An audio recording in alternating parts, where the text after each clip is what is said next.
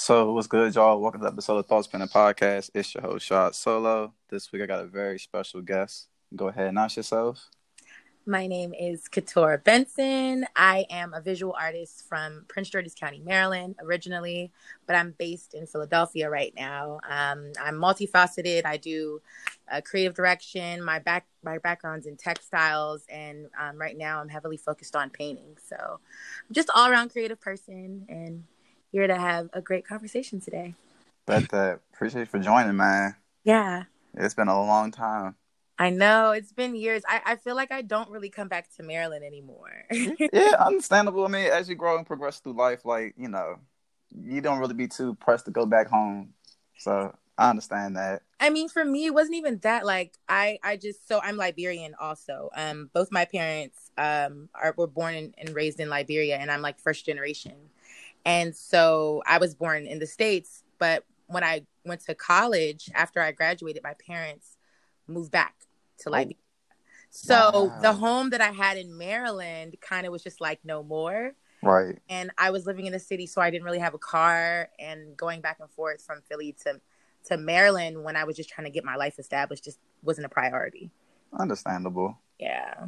No, that's that's a lot. But I miss my people though. Like there's no place like the DMV at all. Nah, for sure, man. We're definitely like we're in a like a league of our own, so to speak. Absolutely. definitely. So, uh, definitely want to ask you like the pending thought of the week. Mm-hmm. So, what's a random act of kindness someone's done for you that you'll never forget? Well, um, it would have to be. I would say a, I would say probably like two years ago. Mm-hmm. I was living in South Philly, and I went to this diner. Actually, yeah, it was like a small diner near where I live, and I was waiting for my food with my homegirl, and as we were waiting, um, one of the cooks like walked up and placed, he didn't say anything to us. He just placed two cards in front of us.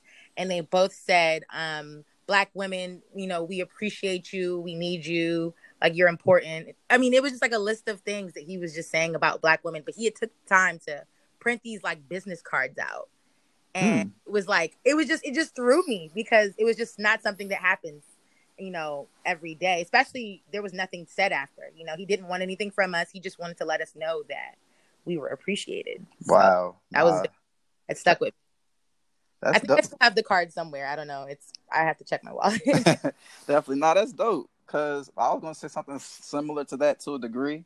Mm-hmm. So for me, a random act of kindness that I'll never probably never forget. It was this one time I was working with this joint, right? Mm-hmm. And mm-hmm. uh, what happened? Oh, so she invited me over for dinner and all this stuff. So while we are uh, she was cooking like I think some baked ziti or something like that. Okay. Um, she was like, "Yo, your hair looks kind of like uh, kind of dandruffy." I'm like, "Yeah, you know, I ain't like grease my scalp, or maybe I did grease my scalp, but my hair sucks up a lot of moisture and stuff, so mm-hmm. it gets real dandruffy." So she shampooed my hair for me.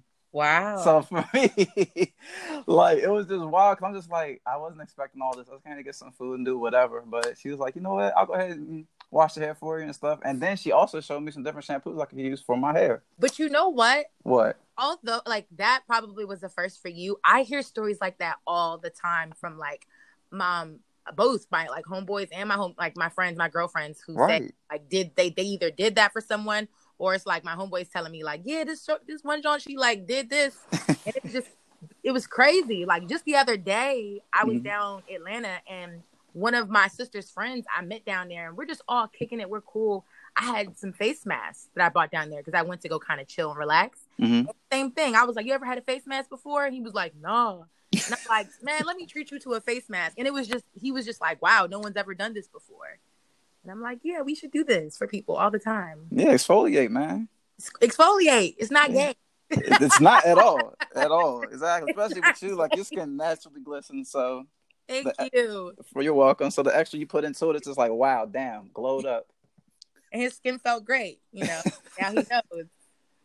no, but the so um so uh, I guess switching gears a little bit, being that you're so well versed with visual arts and fashion, how are you able to hone in like your craft? Because it's like you're great at two different things, and it's just like how are you able to, I guess, meet the two?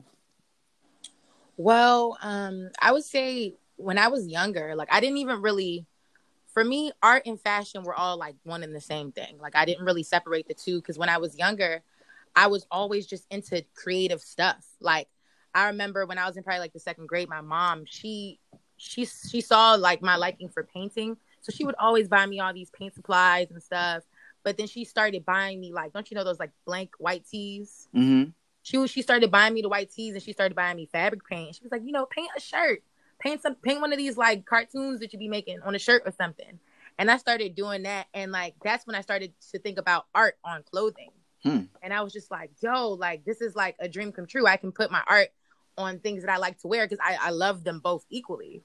Um, and so it wasn't until I probably got to college where I really got to like actualize that through my major, which it's called it's so it's technically called um, fibers and material studies, mm-hmm. um, but it includes like textiles and stuff. And in a, in a, without boring everyone, basically in a nutshell, it's basically like I, I focused on wearable art.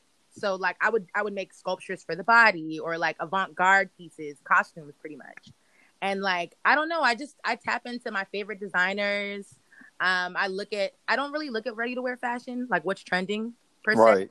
I'm more so looking at art pieces and like, oh, yo, how could I go- do that, but like on a dress, or like how could I do that, but like you know, make a costume for somebody? Like I don't know. So that's why I, I kind of just tap into just like you know the artist that influenced me and stuff.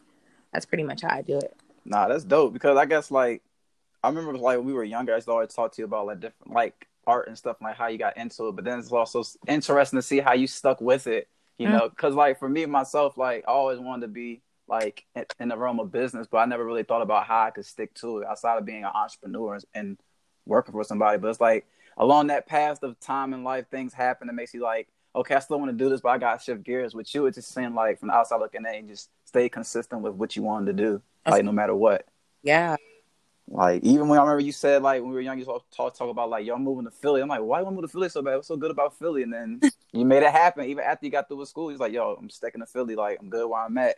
Yeah, I had no idea. I had never actually been to Philly before. wow. yeah. yeah, I like the first time I ever um came to Philly, like person actually I have a grandfather who lives in Sharon Hill, but that's outside of the city. Right. So it's not the same as Philadelphia. Um, but um I never had been to the city before. The first time I ever went was for my portfolio reviews. Wow. And then that was the day I was like, Oh yeah, this is it. Wow. So I, I don't know. I just knew I wanted to get out of Maryland. Nah, understandable. So sticking to the art, um, how do you still find inspiration during like such a tumultuous time that we're in? Because it's like we're mostly well, you're used to being indoors, as you said earlier, but like, how do you still find other ways to keep yourself creative at the same time? Um, you want to know what's crazy? Like mm-hmm. when when coronavirus first happened, I actually so so back in March, I was uh scheduled. I had all these like gigs lined up because I actually do. I work in production, live event production as well. And That's right. I, yeah. I, yeah, yeah. I just it's something I picked up after school, just because you know, like I said, I'm into creative stuff. So like for me, it was like concerts, cool. Like how can I like get into that?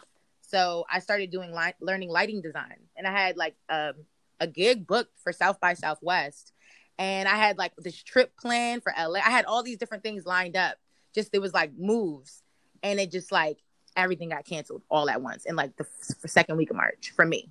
Damn. Like all my jobs, all the money was just like done, filed for unemployment today.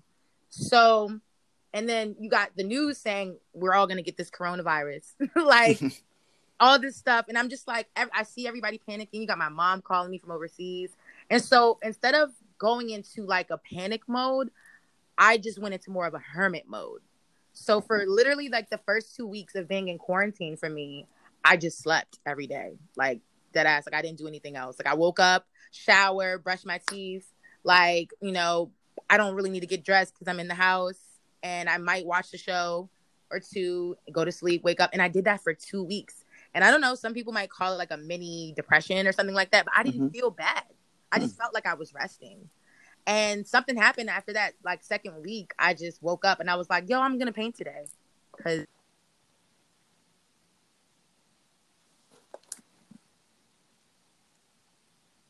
Oh, Hello. Yeah, you still here. You faded a little bit. Yeah, someone started. Someone called me. Hold on. Let me put my phone on airplane. Should I do that or no? Uh, as long as it's still, you should. It's just be fine. Cause I'm about to put my joint on do not disturb now. If you say that. Yeah, actually, yeah. I need to. Let me do it on do not disturb. Hold on.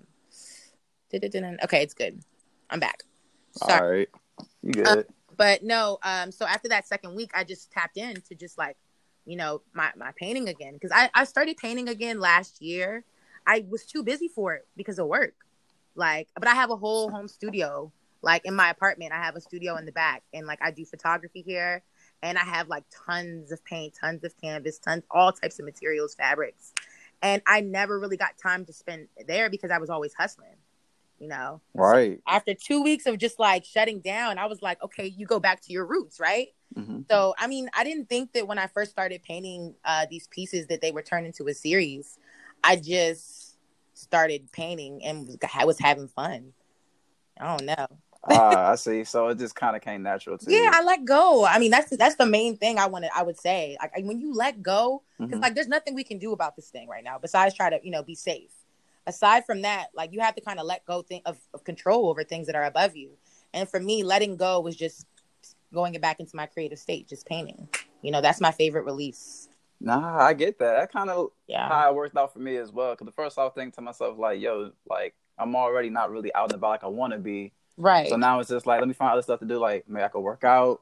Right. I start studying some IT shit or think of other Yo, creative ways to podcast. So sure. Like I definitely took a class or 2 mm-hmm. Um, I took advantage of like just people were doing like big COVID discounts. You know, so Hell subscribe yeah. to this and you know you get a you know three months off covid discount and so i, I took some classes online um, some branding classes. I did stuff but then i just was like all right now i just want to paint. I'm done with school. I want to i want to paint now. Nah i get that. I can't blame you because it's like i guess for people that's creative period you always gotta find some way to keep your mind occupied and challenged for sure. I feel bad when I'm not moving. I know that's probably like deeper than like it's you know more it's layered, but yeah, I I don't like being I don't like being um just I can sit still, mm-hmm. but I need to I need to be I don't know I'm a creator. I have to be making something. That's just how I am. No, I get it because I, that's the same way I am too, young. If it's, it's like if I'm not doing something, like I can't. Maybe I could sleep in for like a day or two max, and even then it's even like I'll even say for a regular day for me I really can't sleep past seven o'clock, whether it's Saturday, Sunday, Monday. Like yeah. I just can't. So it's like once I get up, it's like all right, I gotta find something to, keep myself occupied. And even when I'm playing video games or watching a TV show, I can't binge a TV show the whole entire day. Like it's yeah. not in me no more. you know. So I understand what you're saying with that. It's layered, but pff, I mean, it is what it is. We're yeah. all in the same point right now. Yeah. I mean, I'm glad it happened. I mean, not not the virus per se, but mm-hmm. I'm glad that we all got this time to just kind of tap back into whatever our reality is. You know, I feel like when you're busy, you just can avoid things. You can avoid yourself. So for me, tapping back into myself was, you know, like I said, getting back to my roots, my creative roots. Nah, same with me. So this is a perfect segue. So mm-hmm. being that you're based in Philadelphia, how would you say you stay rooted with your rich Liberian culture and influence with Prince George's County? Go. Want to know something crazy? Sure. Philly is Liberian. Like really? Like you know how Maryland? I would say, I would say, all right, I might get beat up for this, but I would fine. say Nigerians for real, for real, are deep in Mar- in the DMV. Oh, I learned like, that more than any. I would say, of course, there's Ghanaians and you got the other. You know what I mean? But like, yeah, Ethiopians. Yeah, it's it's. I mean, yeah, some Ethiopians, but like, I'm telling you, Ni- Niger is that's heavy. DMV. That's a fact. But Philly Mm-hmm. Philly is Liberia. Like I'm telling you, I live in um currently I stay in like uh this like the west like southwest part of Philly. I got family out there. Yeah, I mean this yeah. is a crazy area, but uh yeah, very, very crazy me. area. But um but I this is the first part of Philly that I lived in um where pretty much I would go outside and hear people that sounded like my grandma and I'm like, "Yo, Wow. What's going on? Like, I mean, on an occasion, like I go to the grocery store and I hear Liberian accents. I go to the gas station, I hear Liberian accents. And it's just so mind boggling because I've been in the city for over 10 years now with not really any family here. So hearing people that sound like my family, it just like got me. So I just, I just was like, yeah, I'll chill here for a bit. wow. Nah, that's dope. It's, it's so, I would say that's how, I mean, I like, I do, I have, a, you know, you have extended family that you don't really know. But yeah. like, I feel like once you're a Liberian person, we're somehow connected. I don't know. So that kind of makes me feel at home. Just going, getting the food that's around here. There's a lot of Liberian restaurants. I might cook Liberian food sometimes. So I tap in that way. But as far as PG, it's tough because I've been in Philly for like 10 years now, like I said. Damn. So yeah. it's yeah, people joke like a lot of my friends from PG, they'll be like, "You not from PG no more. You from Philly. You a Philly John." Da da da da da. And I'm like, it was always my biggest fear for someone to say that to me. like I first moved here, I was like, I never want to be a Philly girl in my life, and I'm not. Um, and I make sure I let people know every chance I get that I'm not from Baltimore. I'm from PG County. And they go, What is PG County? And I say it's Pretty Girl County. But some people call it Prince George's County. and so it's just it's always been like a little inside thing where anybody who meets me, they know, oh, that's the girl who came from PG County. Even though I've been here so long, yeah. they they know I'm not from here because I'm I just don't I refuse to like blend in. I, nah, I get that. I refuse. I get it. That's how I was when I was in Baltimore going to college. So, Oof, yeah, man. Ooh, them beat more, them cues and them dues. Oh my god! that, when I first got to Philly, you know, Philly's um to me, it's like a, it's like a extended Baltimore. It's like Baltimore's cousin, For and sure. they have their own accents too, and it's crazy. So I wasn't used to it when I first got here. Like I once, this is a true story. It's kind of embarrassing, but it's all good. I went to an American Apparel up here when they used to have one, and I remember walking in, and I wasn't used to I wasn't used to just I don't know different a lot of stuff that I saw. but right. but basically it was these like these girls were in there and they were like, you know, they was from they wasn't from downtown. They were from other places and they were just stealing and doing big wild stuff and I had to leave because I couldn't take their accent. Oh wow. This was like the first year I got here. This was like 2010 though. Like I right. could go I left because their accent was blowing me that bad. I was like I don't even I just can't be around this. And that's when I was like, Am I bougie from PG County? Like, is this was this was happening right now? But it was the accent, it was just that crazy to me. But I got, of course, used to it. yeah, it's like a culture shock for you. It was a super culture shock. Like a lot of things were a culture shock. Even the racism thing was a culture shock for me when I moved here. Because really? remember PG, where like black people are like superior. Yeah. I mean, like black people run everything. And so even when gentrification first started, in that area, like it was crazy to see because I, always just saw black people. So yeah, no, I can understand that because I had some culture shock when I first got to Baltimore too. Because yeah. like I felt like I was like back in like middle school, so like 02 to like 04 ish. It was just like, wow, really Bama still wear do rags out, skull mm-hmm. caps, jerseys, and all of that. And it's like, okay, I guess. Because matter of fact, they started like I guess I got to Baltimore from like fall 09 to like 2013. So I was like around like 2011 ish or 2010 ish, they was talking about like True Religion jeans. I'm like, dude, I had those when I was in high school. We don't wear that shit no more, man. Like, it was just kind of interesting to see how I guess the styles kind of move slower out there. I guess I'll say. Yeah, I mean, but look at them now; they're right back. So yeah, like that's how fashion works. That's why you just gotta do you. Yeah, nah, you're right about that. Yeah, I'll... you really you can't like be paying attention to what anybody else is doing. That's how you know. That's the difference between people who have style mm-hmm. and people who are you know followers of trends. Like that's people who have style. Is I have stuff that I've had from ninth grade that still fit. That like I still wear because it still fits my style. I get that. That's what I guess that, that's what makes you an outlier or makes us an outlier because I as well. Once I got towards the end of college, I was like, you know what? I'm just gonna wear what the hell I like at this point. I don't really care anymore. It's not a fashion show. Uh-uh. You know, so nah, I get that. so, um, damn, I had another question that was kind of like piggyback off of that, but fuck it, we'll jump off key for a second. So, if it's one thing that you would like to see change after this year, what would it be, and how do you think it can be accomplished? Ooh. Um hmm, one thing that I would like to see change or that has already changed? Like, well, either. I mean, you can answer both if you would like, but yeah, I mean, yeah. I guess after this year, okay, it might it might be more than one. It might be a, a conglomerate. That's fine. we got conglomerate time. Okay, cool. So I would say uh, it's a combination of things. One being, hopefully, we take celebrities off of pedestals. Oh, God. Yeah, that would be really dope. Like, you know, cancel culture has gotten the best of everybody. And um, in some instances, it's, it's I get it's important to not support people who support bad things, mm-hmm. but in other instances, this is like a trend. You can tell, like, yeah. oh, they said something I didn't like, you're canceled. So hopefully that dies. In a way that we could do that would be, I don't know, man, get offline. I don't know. It's weird for me. Like I know we have to be on it for like our businesses and stuff, but mm for people who are just doing nothing, it's like, why do you want this to be your life? Maybe tap into something else. And that could be a way you're not as worried about what somebody else is doing, you know. But exactly. That's one thing. And then I don't know what else. I kind of okay. So the whole social distance thing, right? Mm-hmm. Like I'm I like to be close to people who I know.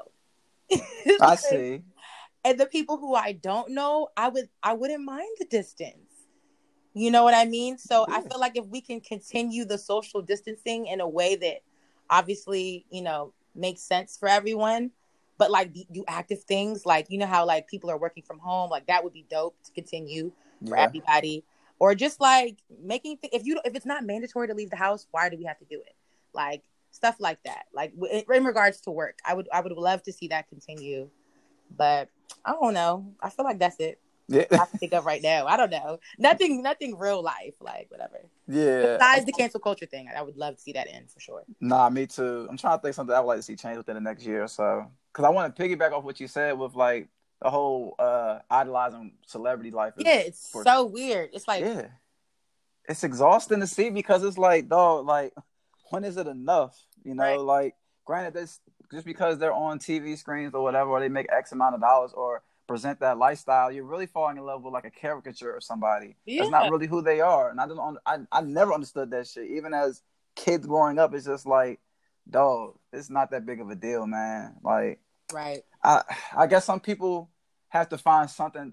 Everybody has a different belief system, whether it be a religion or whatever. So I guess that gives some people something to look forward to or something to work towards. You know. Right. Because if you can't find it within yourself, I guess you got to find it something else. So I mean, bless those that do that. But for me, I I I can't live like that, and I don't really care to see it that often. You know, because then some people are always like, what's that term called? Apologists to certain yeah. celebrities and shit. And it's like, dog, like this person doesn't know you from a bucket of paint. I'm pretty sure if they saw you on the street, they wouldn't care about how much a fan you were of them or whatever the case may be. Like, leave it alone, man.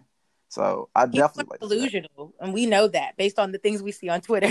yeah, man, dog. It's, I love the Lene Alternate Universe they got because boy. Yo, and you and it's crazy because you be retweeting the funniest stuff, and I just be like, oh my god, like Rashad, like oh my gosh, like because you just and it'd be crazy stuff that I'd be like, people on my timeline have to see this because like they don't, they're not, they're from Philly, they don't know you, so yeah. I'm like liking things like, please see this, like people are crazy. Twitter is a whole world, and people just live virtually. They do. That's what makes it so funny, though. It's like a parody. A bunch of Sims, literally. You're right. A bunch of simulations basically thrown together with some wild ideologies, man. Like, well, it's a, definitely a case study for Twitter. Like, by far, it's the wildest uh, social networking app ever, in my opinion. Like, it surpassed MySpace. Oh of course, yeah. way past Facebook. Well, do people remember Like, I get sad. Black Planet. Oh, Black Planet. Oh, I remember. So was that a Maryland thing or like? Ah, I went I somewhere know. else and was like, "Yeah, Black Planet." They were like, "I don't know what you're talking about," and I was like, "What?" I think it depends on where you're at. I heard a lot of New Yorkers was on it back in the day, but yeah, for, I feel like met people from New York, from like Brooklyn, on Black Planet, and like, but it's some people who don't know about Black Planet, and it's like shocking for me. Nah, it is for me too. I remember I had mine. I made mine in the eighth grade. Matter of fact, it's like yeah. that's why my J Club the came, name first came from off of that joint. So yeah. Uh, Oh yeah. Black Planet, I feel like I've lived like eight lives. Like I swear, like that was so long ago. But I was living, it was just so real to me. All the all the things that were happening on Black Planet. The drama. Yep. The five, top ten. Like the when you could add more than one picture or four pictures. Oh Man, my god. That the guest book. The the make finding the exclusive like um the codes to like change your background, have videos on your background when people yep. listen, we was out there doing some little coding that no bullshit. out there coding, doing some some baby minor coding. Nah, those were the days, man. Then when you get like a little music generator on your joint, you get a new go-go song. Listen, niggas be sized. I used to love it. Like I really feel like I just and that because that was when I feel like when the internet come out. I feel like what like fourth grade, third grade, fourth probably grade? you're about fourth or fifth because I think shoot I was like what oh one maybe 2000 2002 dial up. Oh so. yeah, young. Oh my god, dial up, DSL. Yeah. That shit was a headache and a half, especially when your parents want to be on the phone. That's what I'm saying. The internet became a whole new culture. But for me, I feel like for our generation, mm-hmm. it has always been a more of a tool than it has been something that we absolutely need. Versus the generation that's after us, they were born with iPads and stuff yeah. in their hands. Like I teach, so sometimes I teach at a, a high school in North Philly, and I teach at high school and at middle school, and the kids who are in middle school and high school, both of them, they, they don't in life without social media. Wow. Because they were born in like, like, like I don't even know. I can't. Don't get me lying about what year. I think the youngest was like oh, they were born two thousand six. Okay, that's about right. My oldest nephew was born 07, and that's all he knows. See, that's what I'm saying. So yeah. it's like, but our generation, we got we were playing outside, and then they were like, "Hey, here's the internet." And we were like, "Oh, what's the internet? Let's see what the internet is." Then like that's when it just became like I think social media was born, but we still were able to detach from it. Yeah, we were. You know, because I, I think mostly because I guess it depends on people's household, but for my parents, I mean, maybe you were still like back in the summertime, you'd be out of school, but you were too young to get a job, quote unquote. So if mm-hmm. you be in the house all day long, let's say you didn't doing shit, your parents are like, "Why are you in the house? I left this morning. You was in the house. You still in the house? Go outside." Like that's yeah. how it was in my in my crib. Of course, like once the night fall or whatever, you get back in the house, play video games or whatever, get on the computer. But dog, like like you said, it's a tool for me. I don't need the internet for real. I mean, of course, to check emails and shit, but after that, like I I detach. No.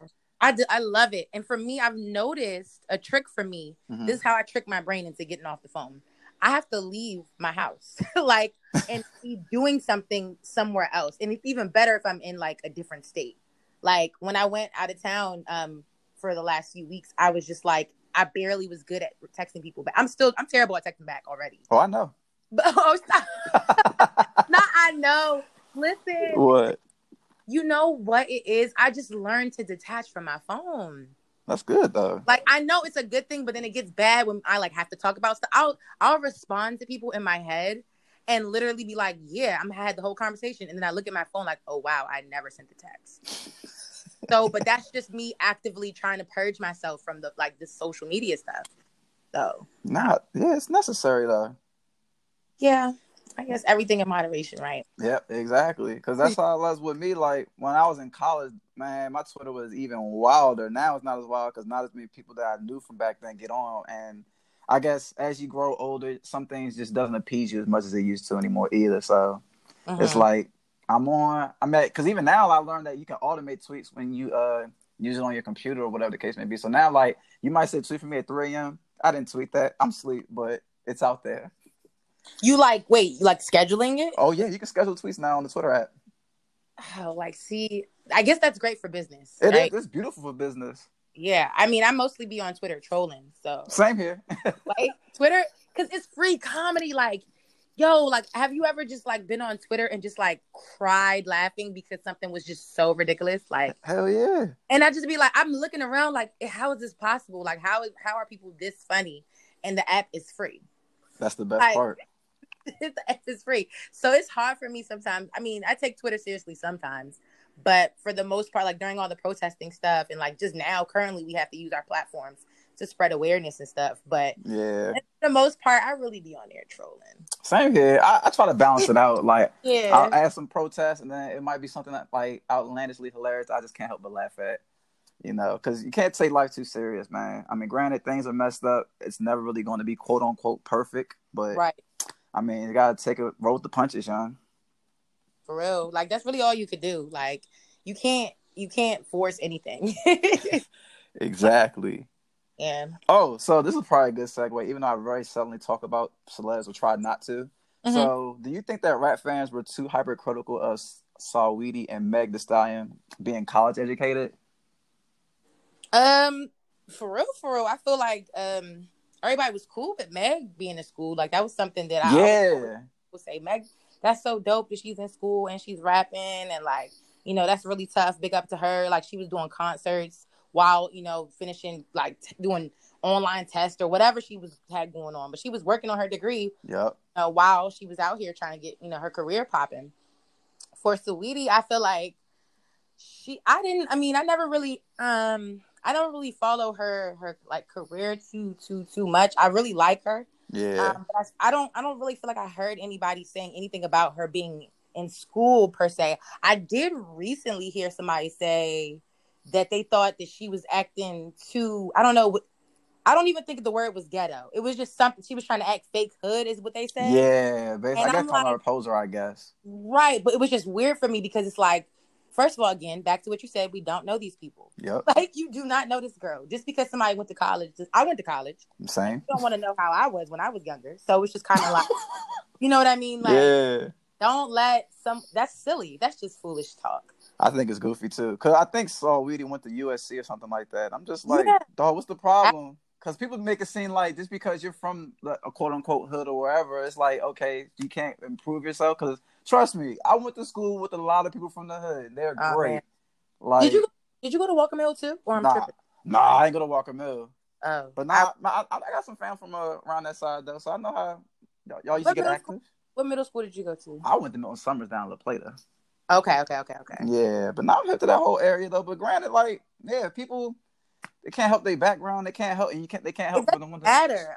At it don't. It really don't to me either, young. I don't. I never thought that it was that big of a deal because, like I said earlier, people are just caricatures when it comes to entertainment, man. Like, and you gotta also realize too that I feel like a lot of these people who are online, again, they believe that they are like either Sims or they're playing Sims. True. So they want there's they want these um celebrities to pretty much I guess be like fit into their whatever idea of you know who they think they are. Yeah. It's weird. It's like you really are obsessed with these people and you don't know them and you have so much commentary.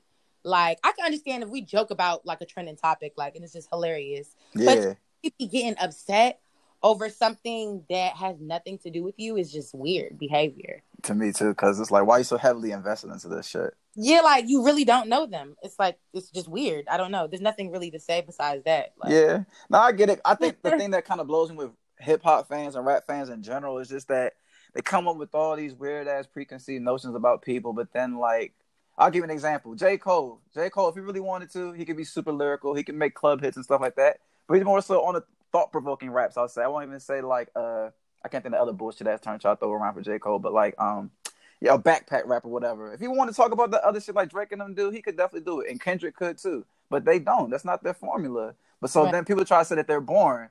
But then at the same time, I guess if a person is from I guess a certain background or they're educated, quote unquote, then people don't want to hear the shit because they say that shit'll bump in the club. Okay, so you're only in the club for like I'll say give or take three to four hours out of the the week, maybe, unless you're just out here living a different life.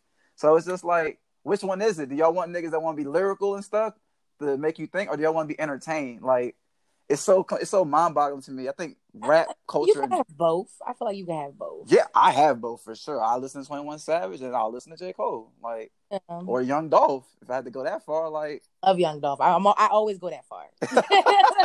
I, Young Dolph throws on throws a great live show. He's amazing. Really? Yes. What? I haven't. Well, yeah, I saw him live a few months ago. He was one of the last concerts I actually saw before uh, before Corona. Oh wow! Now I gotta check my man's out whenever the streets get back to new normal. Yeah, yeah, we'll see. But nah, I feel, I feel that I mean with the with the um, people being able to do more than one thing at a time. Um, I think people just again they like to put people in their own box. Yeah, artists like you know um I don't know, like they they you always hear people say, "Oh, I used I like their old stuff, but their new not their new stuff so much."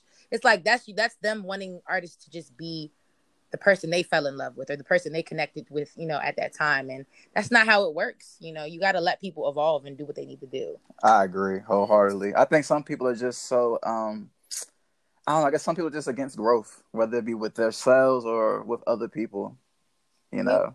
A lot of people don't like change or they, they can't handle it. So it's like when you are a big staple in someone's life and you know a lot of these artists are because they're you know they're putting out content to to make an impression on the world and they do. They impress you know the psyches of people. And so like i feel like once you do that once you have like a spiritual connection with someone's art whether it be their music or visual or dance whatever it is whatever medium it is, mm-hmm. i feel like they kind of have it's almost like a, a bond you know? Like yeah. they, they kind of hold that hold on to that. Like everybody remembers the first place like everybody remembers where they were the first time they heard their favorite song. Right. Oh, so it's like when if that artist provided you know them with that that feeling does it continue to like do that over and over? I guess they won't really see use for them anymore. I mean at least the more closed-minded people. Yep you're right.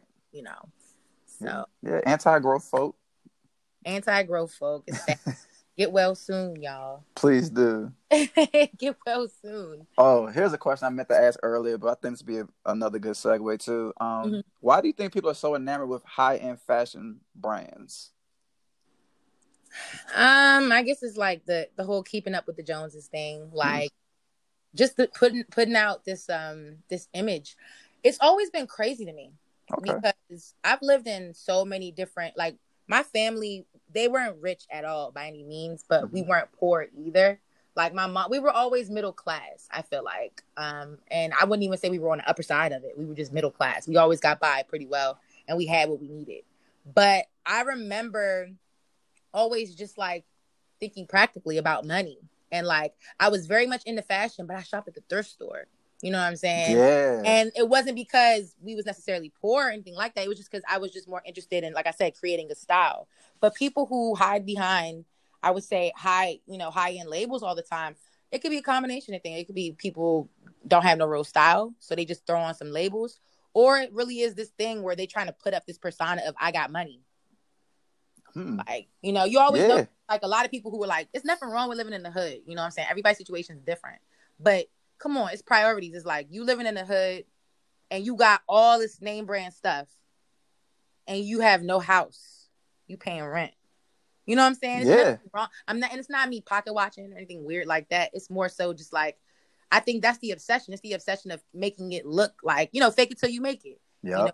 And there's and I believe like like I said, everything within moderation makes sense. If you're manifesting something, faking it till you make it is cool.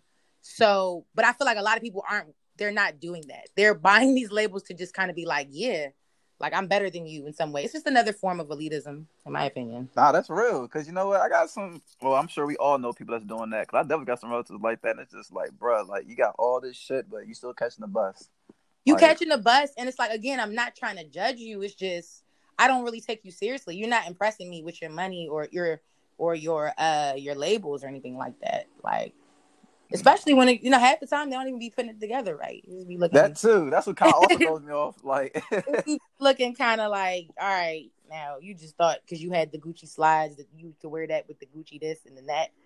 All right now. exactly. Or don't let it be something like they might have like I guess something might be real Gucci, then something might be a little foo foo. So then it's like now you think the whole the whole fit might be fake.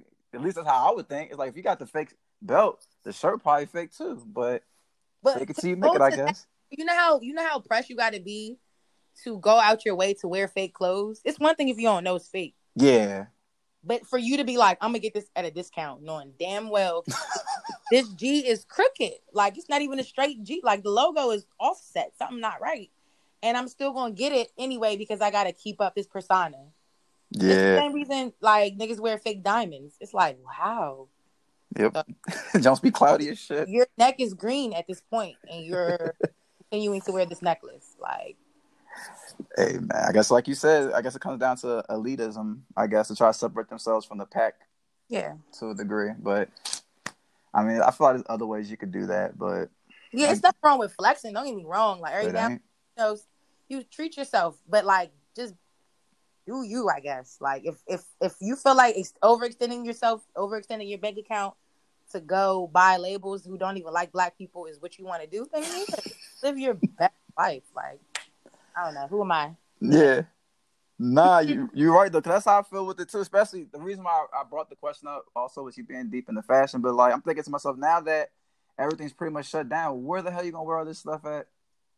Like, cause I know most people buy just to show to other people. So it's like, what's the point of burning that X amount of dollars on this this high end shit where it's like ain't nobody gonna see it but you and they, people in your house. They probably if they like me, they flexing at the grocery store because that's where I be wearing all my outfits now. nah, me too now. yeah, my sister, my sister got mad at me like a few months ago. Like she was, I was like, all right, let's go to the grocery store. We gotta go grocery shopping. She was like, all right, I'm about to put my shoes on. I said, me too. Man, I put on some thigh high boots. like, she got down, she got to the top of the stairs. She was like, Where are you going? I was like, To the grocery store. She's like, Why are you wearing those heels? I was like, I don't know. I just want to feel, I want to feel cute today. Okay. Like, so maybe that's where they wearing it. All their looted clothes that they just stole, wearing it at the own grocery store. Oh man, I forgot all about that, but you're right. Yeah, that's They look Philly is Philly is uh relentless. They got this um this this page on Instagram that just talks about like local Philly stuff that be going on. And somebody apparently was some dude on there who he had the sensor still stuck on one of his shirts. Dumbass. Why did look at a magnet? He he went to I guess he was trying he was catching a train somewhere and they grind you up in two seconds here in Philly. Like they will grind you up. Like Oh wow. And so the dude was recording him and he, he pulled his shirt. He was like, Where you going? Why you steal this shirt?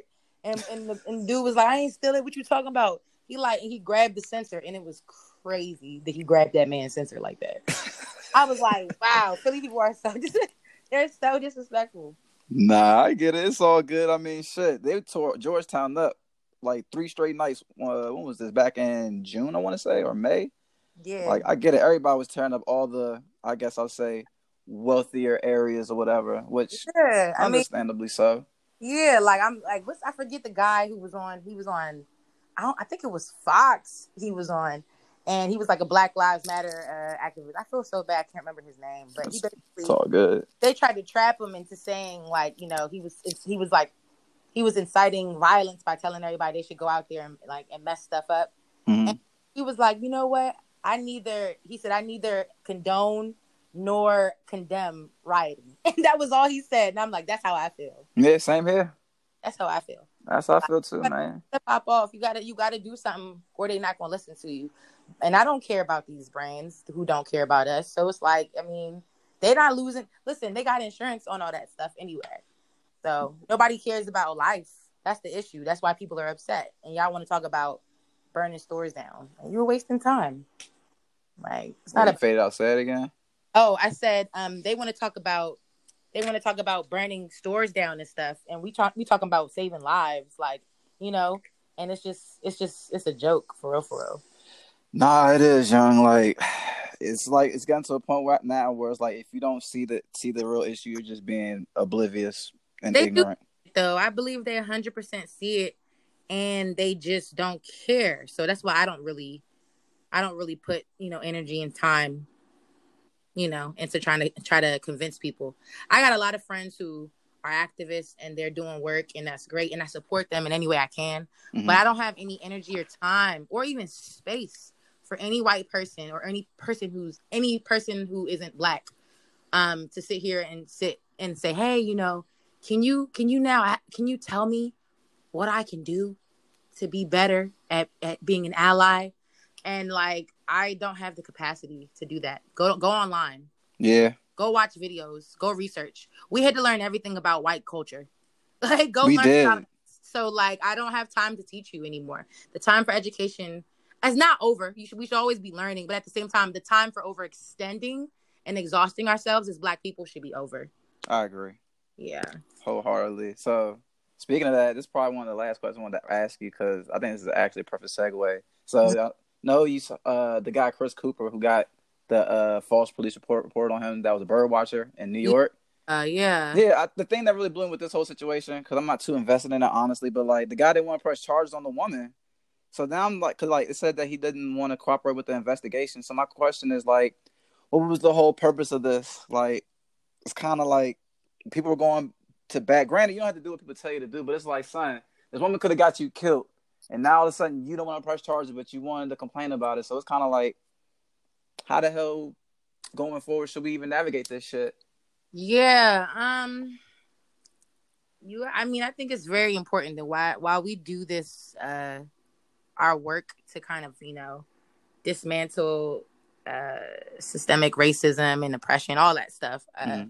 We have to understand that not everybody is on the same page, especially Black people, and that's not meant. I say that meant to be divisive. I meant I'm saying it uh, because it's a fact. You know, yeah. it's just like everybody's on in a different space. That's how you have some of these Black people who you know they we say they cooning out because they out here supporting Trump and stuff because they're they're Black, but they're not in the same space as us. Right skin folk and kinfolk. And I'm not saying that that guy isn't kinfolk. I'm saying, man, a lot of people not really ready for change. You know, like why else would you renege on something like that? Like he said, I remember, I think I seen him. Uh, he he made a statement saying like she already lost her job and this and that. Like I didn't want to ruin her life any further. It's like so. Then why did you record her? Thank you. My goodness. Something. So it's like it could be that he just like you know folded, or it could be that maybe somebody threatened him or something. I don't know. That's real too. That so does come to territory. I would, I would hopefully, you know, I would lean more towards the he got threatened thing, but I also have to face the fact that like, yo, some people are really just bullshitters, like, and that's just it. It's not really deeper than that. They don't care for real. They just kind of in it for the trend, and then they when they realize, oh, this is real life, then they kind of like fold, you know. Yeah, you're right. I, I learned that too as I've gotten older as well. Like, because with me, I'm a pretty stern, straightforward person, but not everybody's stern and straightforward, which is irritating to me. But I mean, whatever, that's my problem. But like, I guess some people just, when it comes to having uh conflict, they try to steer away from the conflict instead of running towards the conflict to resolve it. You know, yeah. Okay. and it's like, yeah, it's like, man, I'm solution based, though. Like by any means, however I can get this shit resolved, I'm gonna do it. But when it comes to threatening somebody's life, man, I feel like, at least for me, I can't be passive with that. But no, I mean, shouldn't be. But like I said, this is why. I mean, I will. I'll take this time to say this. Mm-hmm. Like, yeah, I'm one of those people where I've I've found out about like the the the just how this country is just rooted in just evil and racism a long time ago. Like you know, we, we learned that in school. We learned that not even necessarily grade school, but like college, whatever. Yeah. And we learned that on our own. So it's not the first time I, you know, I've heard about just the underground, even the dark world of this this country, the stuff that they be doing underground, whether yeah. it's the pedophilia, from that to the the organ harvesting. It's a lot of crazy stuff out there. And I remember when I first found out about all that stuff, um, how like heavy it was on me and I was just ready to go online and talk about it. Let's do something. And I realized I'm out here putting all this energy out there, and people aren't ready for that. At the time, they weren't ready for it. People will call you conspiracy theorists. They'll call you this. They'll say you being negative, like you know, we just gotta like live together. All this other stuff they were saying, and like it, it hit me. I was like, look, man, not everybody gonna be ready to to, to for the revolution. It's just yeah. not gonna be. That's just the fact. That's why Harriet Tubman used to tote. Like, you know what I'm saying? Because yeah. You, look, I'm ready for change. You're not, and anybody who gets in my way is getting blasted, period. And like I feel like that's an extreme because she was in an extreme situation. I don't think we're quite there yet, but I do believe that we have to acknowledge the fact that not everybody's going to be ready.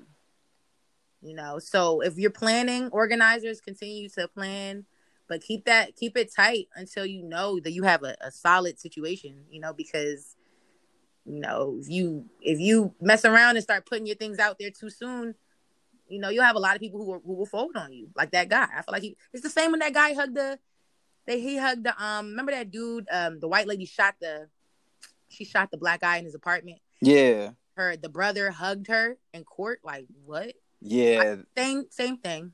I agree. That I'm I was raised Christian too. So like it's not even like oh God turn the other cheek. You gotta understand, man, evil is evil. You can forgive someone without uh doing a public display of like bullshit. Like that was bullshit. I agree with you wholeheartedly, young. Yes, like I mean, but if he if that's what he needed, I guess at the, at, play devil's advocate. If that's what he needed in that moment to heal, sure. But I think that was just super toxic. You know, it was unfair. It she was she was victimized. You know, and that's what happened to this this white lady too, this Amy Cooper lady. Even though she got things taken away from her, she still got to chill. If this yep. was a black person crying wolf, jail. Oh, no question.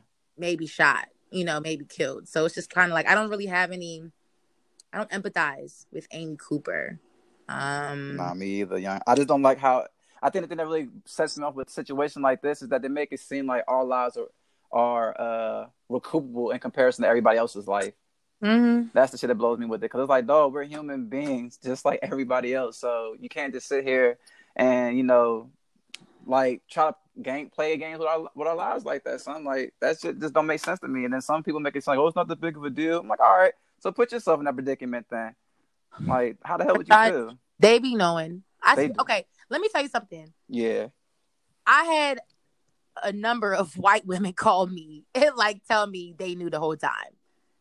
Hmm. You feel me? It's like yeah. they know, bro. Like it's not like a shocking. we just found out niggas was black. Like no, y'all knew, like the whole time that this was all happening, and y'all just turned the other cheek because you didn't care.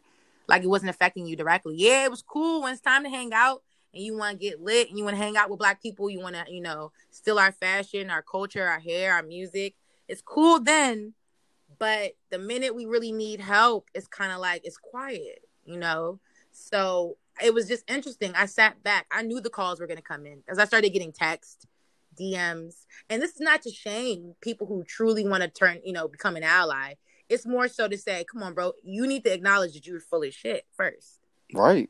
Because you've been new, like, and they said it. I had, I'm telling you, I had one one one person specifically was like, yeah, she knew, and she just didn't know what to do. She was like, yeah, there was times where I got, you know, jobs and this and I could have helped people who look like, you know, you. I could help my friends, but I just didn't do anything because I just, I don't know. Or it's times when I heard racist things in meetings and I just didn't say anything. And now I just feel so shitty. And I'm like, oh, so you feel guilty. So you're calling me because, because what? You want to sway your guilt? It's that I feel like it's you know like I said it depends on who it is. Some people call they were super genuine. Others they just wanted to they wanted me to make them feel better about being racist. like that's what they wanted to do. But some people were genuine, others not so much. Yeah, nah, I get it. I mean, you know what? I- will say this for the my white friends that I do have. They they're aware. You know, at least they showed me that they're aware of shit. You know, they don't act oblivious to stuff. But you know, it's just I don't know, man. It's kind of disheartening to see, but I mean, that's the reality that we live in, dog. So just adjust with that, and I just say keep it pushing. Yeah. That's all we can really do. That's pretty much it. Yeah. So as we wind this episode down, is anything else you want to wrap about before we get out of here? Mm, love one black woman today, tomorrow, yesterday, in the future. It's serious. Love one black woman. I'm not saying this um, with some divisive hidden feminist agenda It's to divide black people and destroy the black man. I'm not saying that. I'm saying it because black women really need to be seen and heard at all times, but especially right now. And you know, this is not me asking for validation. We are valid because we are human, but it's really important that as black men, specifically who I'm talking to, I'm talking to black men not because I'm blaming black men, but it's because you guys are our brothers, and mm-hmm. we really, really need you guys um, to to stick by our side when we when we come forward with these stories about you know, sexual abuse or rape or assault of any kind, harassment of any kind, we, we come to you guys because we can't go to anybody else. I mean, we go to each other. Don't get me wrong. Black women, we, we hold each other up. But um, at the same time, we, we would be stronger together if, you know, more of you guys checked in, you know. So that's definitely what I want to I want to say.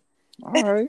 that that's that on that. Nah, that's real though. I agree with you. That's why I like I like to use this platform to get as many black women as possible to rap about like their perspective on things. So it's definitely appreciated. And I've always appreciated you because I swear you are consistent. You've always been the most caring person.